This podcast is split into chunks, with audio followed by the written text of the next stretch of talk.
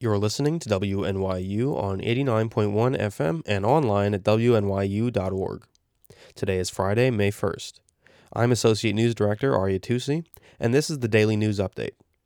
It's been almost two months now that we've been making these daily updates, and even longer since social distancing started. It seems like for that time, there's been important breaking or developing news every single day. But today is special because at production time, it seems like the first day where we won't actually have anything new to report. So we hope to take this as an opportunity for a more lighthearted update with special help from our friends over at NYU Local. You may remember Eli Yerman. I had them on a few weeks ago when they wrote an article critical of Tisch Dean Allyson Green's tone deaf dance video. After the video and article went a little viral, Eli got an unexpected boost of publicity online. Now, history repeats itself. Eli wrote another critical article expressing their frustration at YouTube comedian and singer Randy Rainbow because well meaning relatives would not stop sending Eli his videos. Yesterday, Mr. Rainbow acknowledged the article in a tweet, turning a fire hose of online stan outrage in Eli's direction. I have them with me now. Hey, Eli, thanks for joining me again. Hey, thanks for having me. Yesterday was an insane day. Let's let's talk about the article that you wrote. Um, Sure. So I had never, I had literally never heard of Randy Rainbow until you wrote about this. Um, and Okay. that again is only because I'm involved with local. So uh, explain to people who don't know who is Randy Rainbow. What kind of content does he make? Right. So Randy Rainbow is a, a relatively successful YouTuber. I say relatively. That got me some some flack from his fans. Uh-huh. Uh, he has about four hundred thousand subscribers, which is a lot, but like there are YouTubers who have more than that. Right. So It's not like he's relative. the top of the pack. No. Uh, uh, but he makes uh, parody music videos uh, that are always or almost always targeting Trump. Uh, he starts with like a, a video, a fake interview where he like cuts together footage with Trump and he's like talking to him, and then he starts singing and it's it's a melody of some well-known musical theater song or pop song, and the lyrics are about Trump. Um, and he has a nice voice and he's a decent editor, and I say all of this in my article. Um, but I find his songs incredibly insufferable. Uh, I think they kind of reduce criticism to Trump down to like he looks stupid and says dumb things, which is true. He does look stupid and he does say dumb things, But that's not why he's a bad president. but that's not why he's a bad president. He's Right. a bad president for so many other reasons, and I I say this in the article. I feel like he he uh, Randy Rainbow's videos give the other side ammunition to kind of dismiss anything we say. Yeah. Um, and so my article was kind of a mix of like non-serious casual bullying of, of Randy Rainbow, of Mhm. me kind of just yelling angrily, and then also uh, the middle part of it was like real my actual criticisms of him as a creator and a political commentator. I'm assuming like he, he got it through like a Google a Google alert or like someone sent it to him because like I know this many people aren't reading NYU local.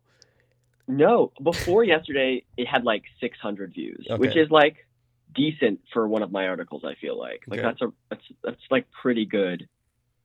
Uh, yeah, and then like I was I was on lunch break for class and I my phone buzzed and I looked at my phone and I like saw his name and I went that doesn't make sense and then I looked back and yelled out loud like I said oh no out loud because of course that was going to be a bad thing. I'd already gotten harassed by like one woman even before Uh-huh. he retweeted it. Like some woman had found me on Facebook and had we'd had like a big argument about it. But this was like another level of. I- mean, I've had my I've had Twitter deleted off my phone Mm. since yesterday afternoon because just thousands and thousands of notifications of angry moms. So this is that's something I wanted to touch upon too. Like, you know, everyone's seen like Stan Twitter and everyone's seen how like online personalities can have these insanely dedicated followings. I, I think the most famous is obviously PewDiePie. Like he has an army of twelve year olds that he can turn on anyone at any at any time. Um, but this is basically that, except with grown adults. It's it's shocking to me how mean a lot of these like grown adult people are. Right. They're like they're I mean, I think Randy Rainbow's target demographic is, is people in their in their 40s, or I would have to guess most of these people seem to be in their 40s. Put my Twitter on private and put my Instagram on private, um, and I think if I hadn't done that, it would have been a lot worse because Mhm. I was just getting notifications when people replied to Randy's tweet, but a lot of them were like angry and mean and like. I mean, there's a lot of them that are like, we disagree or we love you, Randy, which is fine. But a lot of them insulting my ability to write, implying I'm in love with Randy Rainbow before yesterday, my opinion on Randy Rainbow was I didn't like his content. Obviously, I wrote this mean article about it. But like as a person, I would have been pretty neutral about him because, um, I mean, we seem to have similar political views for the most part, and Mhm. he's like, I don't know, I don't care that much about him.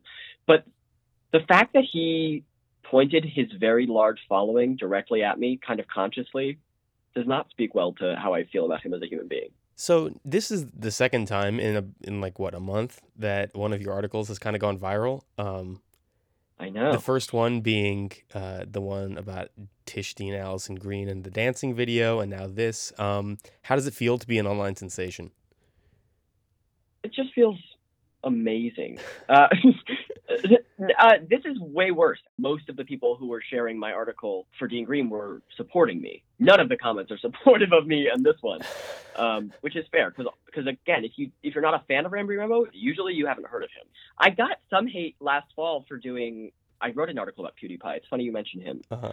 Um, last fall, because there was the whole drama with him Well, are you talking about the know. time that he said the hard con- R N word on the stream? that time, and then he he when he said he was going to donate to a charity. Oh, right, uh, the then he ADL took situation. it back. Yeah, yeah, yeah, yeah. So I wrote about that, and I wrote about how like a lot of his fans seem to be Nazis, or he, at least a good chunk of his fans seem Mhm. to be Nazis. Uh, and then a bunch of Nazis harassed me on Twitter Right. briefly. Um, but this was worse. Getting harassed by like liberal moms is worse than getting harassed by Nazis. Oh, really? the Nazis were cleverer with their insults. so how do they compare? Like the besides the cleverness of the insults, like how is it worse on from liberal moms? I mean, there, for what for this case, there were just way more of them. hmm Uh, with with PewDiePie, it was like ten, maybe twenty people, just like talking about how Jewish I was and how wrong I was, how clearly how clearly PewDiePie's not a Nazi, you Jew, which is like okay, all right. Uh, but this was just hundreds and hundreds of angry people. So It's just like just angry about something that to me sh- I feel like shouldn't matter. uh, it ta- it took me 15 minutes to write that article, Ah, and I okay. didn't edit it. I didn't proofread it, so I don't care that much about Randy Rainbow. Uh-huh. Um, a lot of the comments are like, "What a waste! You wasted so much time. You wrote this is such a long, boring article. Clearly, you care." Like, it's a thousand words. I wrote it in 20 minutes. I forgot about it for the most part, and and to the people saying, if you hate him so much, just don't watch his videos. I say, if you hate my article so much, don't read it. Who's your next target? That's very funny. I don't know. Um, I was thinking about seeing if I could turn I hate X into a Into a column? into a series, into a column. Uh, it'd be very funny. Yeah, so thank you for uh, giving me your thoughts.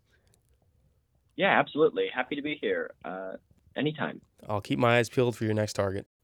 Another recent NYU local article also received some attention, but internally instead. Bianca Brutus went on a quest to find and interview every other Bianca on campus. The results were hilarious. Editor in chief Izzy Ramirez even called it in a tweet, quote, the best thing the blog has ever published. Our own Kelly Drake talked to Bianca earlier this week. Hi, I'm Bianca Brutus. I'm a sophomore at NYU studying journalism and English, and I write for NYU Local, and I've been writing for about a few months now for Local. We are here today to talk about your piece that I loved. I read it like four or five times. I think it's incredible. Um, called Bianca on Bianca. Can you take me through? So tell me just like overall what the premise is for this piece. If I had to give like a one sentence summary, I basically emailed a bunch of people by the name of Bianca to see if I was compatible with any of them. And it was just an experiment to see if name had anything to do with compatibility. So there's probably lots of Biancas, right? You you'd be surprised there actually wasn't that many. It was probably like around 20 or 30 Biancas.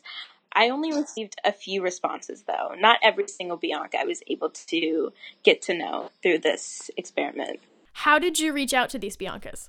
Well, basically, on the NYU homepage, there's a people setting where you can type people's names in and find out their email addresses and what they study. And so I used that. I just typed the name Bianca and just a bunch of people popped up. I just got their emails and I emailed them one by one and I was like, hey, could you help me out with this? And that's how I reached out to them. How many responses did you get to that initial one by one email? I got no responses at first, which was really surprising. I got like zero responses for like a few weeks. A few weeks? That's crazy. Yeah. What did you do after that? So I kind of sat on it, and I, everyone at local was like, "Where is Bianca and Bianca?" My editors were like, "What's going on with that?" And I was just like, "I don't know. Like nobody's reaching out, nobody's responding," and I kind of felt like embarrassed because you know I didn't like the Biancas didn't want to help me. And I was like, what what's up with that? so I kind of set up a follow up email and I was like, Hi, could you could you really do this for me? And I also reached out to more Biancas. I got around like seven, and that was the seven that I chose to write about in my article. We can get, I don't know, if you want to go through each Bianca one by one. We can go by them one by one. Okay. Bianca number um, one is from New York, actually. This is not in the article. And she loves Dunkin' Donuts, and that's also my favorite place to get coffee. So I was like, what? Because that's not like a lot of people's favorite, because it's mostly just like coffee and sugar and water and it's kind of disgusting but i found that interesting that she liked that so one thing that like really struck me was that her favorite tv show was friends and like i feel like that's the most basic tv show ever so i was kind of like bianca number one what are you doing? Like come on expand your cultural taste. I love that um, in the survey I included, um, you know, like put a fun fact about yourself. Um, and so she said, I love dogs and cheese. That's not like a fun fact you'd expect from somebody, but I found it so cute and adorable that she would include that. Bianca number two.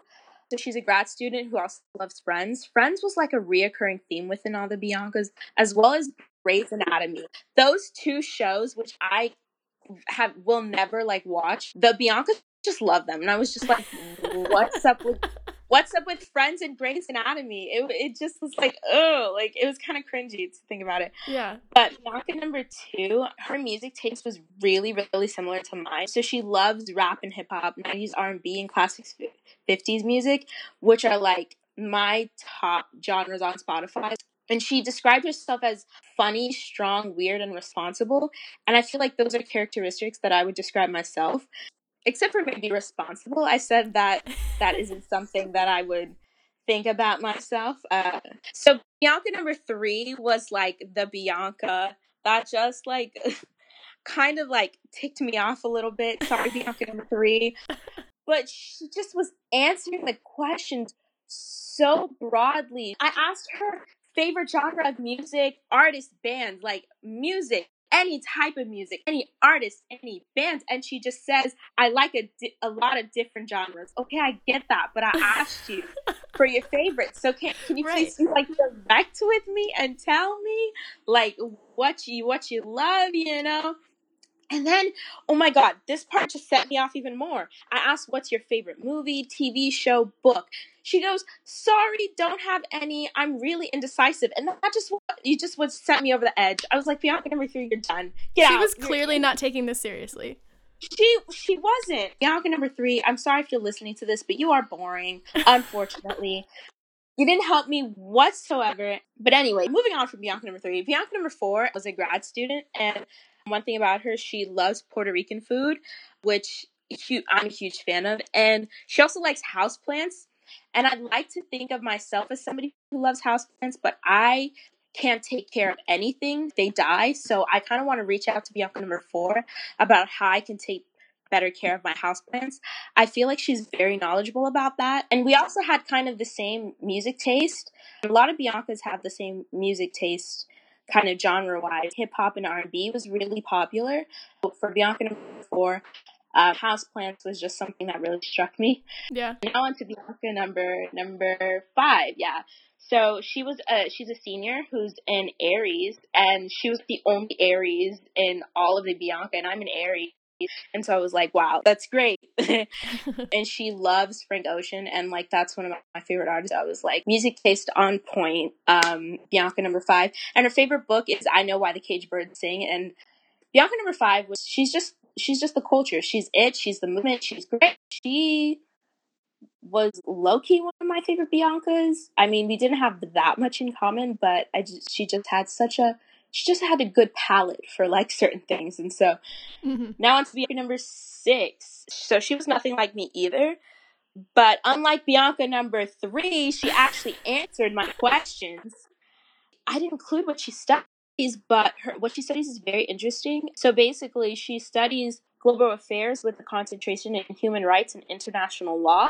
Hmm. And that just like blew my mind. Bianca number six is so freaking smart. She speaks four languages. That's crazy. Yeah, I was like, wow, like Bianca number six was just, just amazing. And she loves Michelle Obama, which was like kind of the only thing we had in common because like who doesn't love Michelle Obama? Right. She just she answered my questions and she was very thorough, but we really didn't have anything in common. But I really do appreciate Bianca number six. And finally we have the last Bianca, Bianca number seven, who was just uh, wow like amazing, nothing like me. um, but she is a sophomore, just like myself. She studies global public health with a concentration in bio and a minor in chemistry and Spanish, which I was like, wow, I don't know any of those things. She also is really athletic too. She plays basketball for the school. She was just like kind of the opposite of what I am. um, very athletic, highly intelligent in the sciences. She's a huge foodie, which I appreciate because she didn't say she had a favorite restaurant or food, but she wasn't like Bianca number three, was like, ah, no, like, I don't care. That's kind of what um, Bianca number seven and I had in common and what her interests were. And her favorite TV show is Grey's Anatomy. You know, Grey's Anatomy was just the thing. Grey's Anatomy and Friends was just the things. Fun fact one of the Biancas and I shared the same middle name, which was hilarious. I thought that was so interesting to find out there weren't like major major similarities except for that. A lot of the biancas are from the east coast. Most of them were from new york which was really interesting.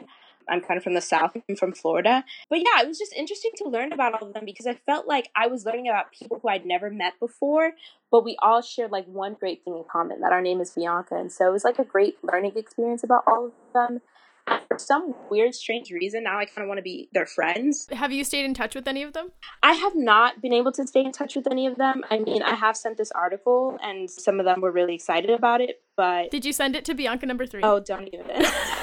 I feel like I feel like she know who she is. So, um, ouch. Uh, I'm talking so bad about Bianca number three, but I I low key don't feel bad. Sorry, Bianca number three. I'm so sorry. Oh, that's funny. So you never really arrived at a favorite Bianca. I really don't. I mean, I can I couldn't choose a favorite Bianca, and I and I wrote I couldn't choose a favorite Bianca because everyone had their different personalities and their different quirks, which I just really appreciated. It wasn't just about me and one Bianca in particular. It was kind of about all of us together what I had realized towards the end. Um, yeah. One thing I do say is the Bianca and I's definitely, if we, you know, got together, we could definitely take over the world. Um, and I think that's possible. I definitely think we could overthrow the government. Can you imagine like a, like a crew running around like we're the Biancas and that's just our thing. Our names are Bianca and we're all different. Like that's that's crazy. I think that's great. Yeah. Bianca Bianca kind of started a few months ago when I had this weird idea in my head. And I thought somebody had done it before, thought of it, but it turns out nobody didn't. Everybody was really excited for it. I've been working on this for a really long time, and I'm really glad that a lot of people like it. Thank you so much, Bianca. Thank you for having me. Bye. That's it for today's update, but we'll see you next week. You can read more about campus news at nyulocal.com, and the tunes will now resume. As usual, I'm Arya Tusi for WNYU FM.